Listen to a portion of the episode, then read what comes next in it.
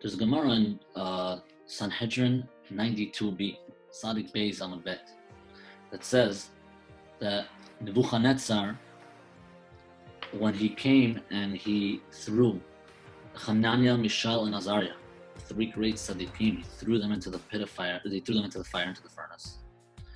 So, Amal Kadosh Baruch Hashem said to Yecheskel, he said to Yecheskel Navi, who was the top Navi in that time, this is around 150 years after the Khurban already, after the destruction of the first Bet HaMikdash.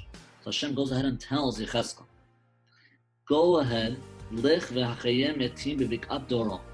Go and there's a certain period in the valley, a certain area in the valley. It's known as the famous incident where Yecheskel Navi brought back to life, did Tichiyat HaMetim in the valley, and it's called the, great episode of the Valley of the Dry Bones. It's in, in uh, Yecheskel, Nabi We discussed this of Torah on Shabbat Chol Hamoed generally. But anyhow, so he told him to do this. And it says in the Gemara that Kevan Shecheya Otan, since once Yecheskel did this, those bones and those people that he brought back to life, Ba'u Atzamot, those bones came, with Tafkulol Otora Shal Panav. And basically gave him a patch, gave him a smack on his head to Nebuchadnezzar, and sort of awoke him, uh, awoke him, like sort of like knocked him out for a second, and like shook him up. So Yecheskel said, "Amar Mati van Shalelo, what's going on? What? Why am I getting?" He asked the servants, "What? What just happened?" Amrulo, his servants told him, "Chavarein shel Elo, the friends of these." These these uh, the tzaddikim that you've thrown into the fire, Mishael, and Azariah, the friends of these. So meaning their friend Yecheskel Anami, is being mechayem etim. He's bringing back life in this valley, and these bones have come and attacked you. They told him exactly what happened. At that moment, Nebuchadnezzar patach mama. He opened up and said, uh, "Atoi kama ravraven utamuhi kama takifin malchute malchut olam mishultanim dor mador." He said in Aramaic, "How great, how great is the kingdom of God! How great is the malchut of Hashem!" and he should go on from generation to generation forever. He saw Chayim Etim, saw Navi from, from the Jews is, is bringing back life. That's amazing, unbelievable, unheard of. He went ahead and he started singing Shira, started singing to Hashem. And Rabbi Yitzchak says over there that what happened afterwards? The Malach came and sort of gave a smack to, Yeches, to Nebuchadnezzar, and that stopped him from singing.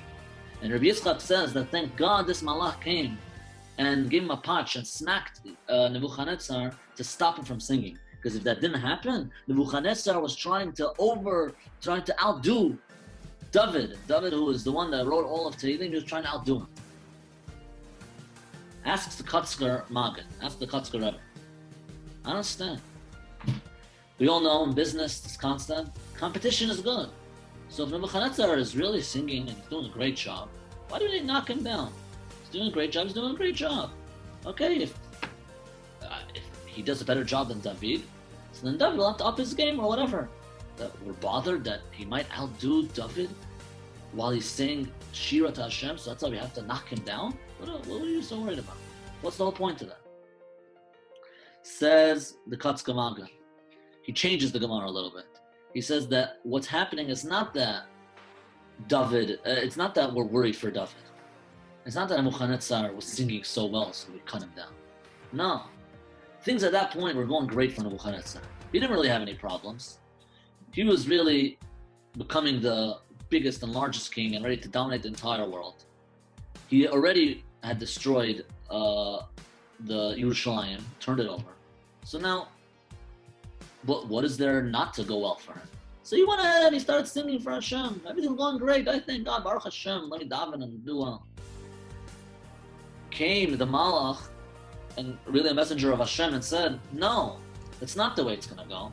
It's so easy, yeah, when things are going great for you, Nebuchadnezzar, to go ahead and sing to Hashem. You think you could outdo David?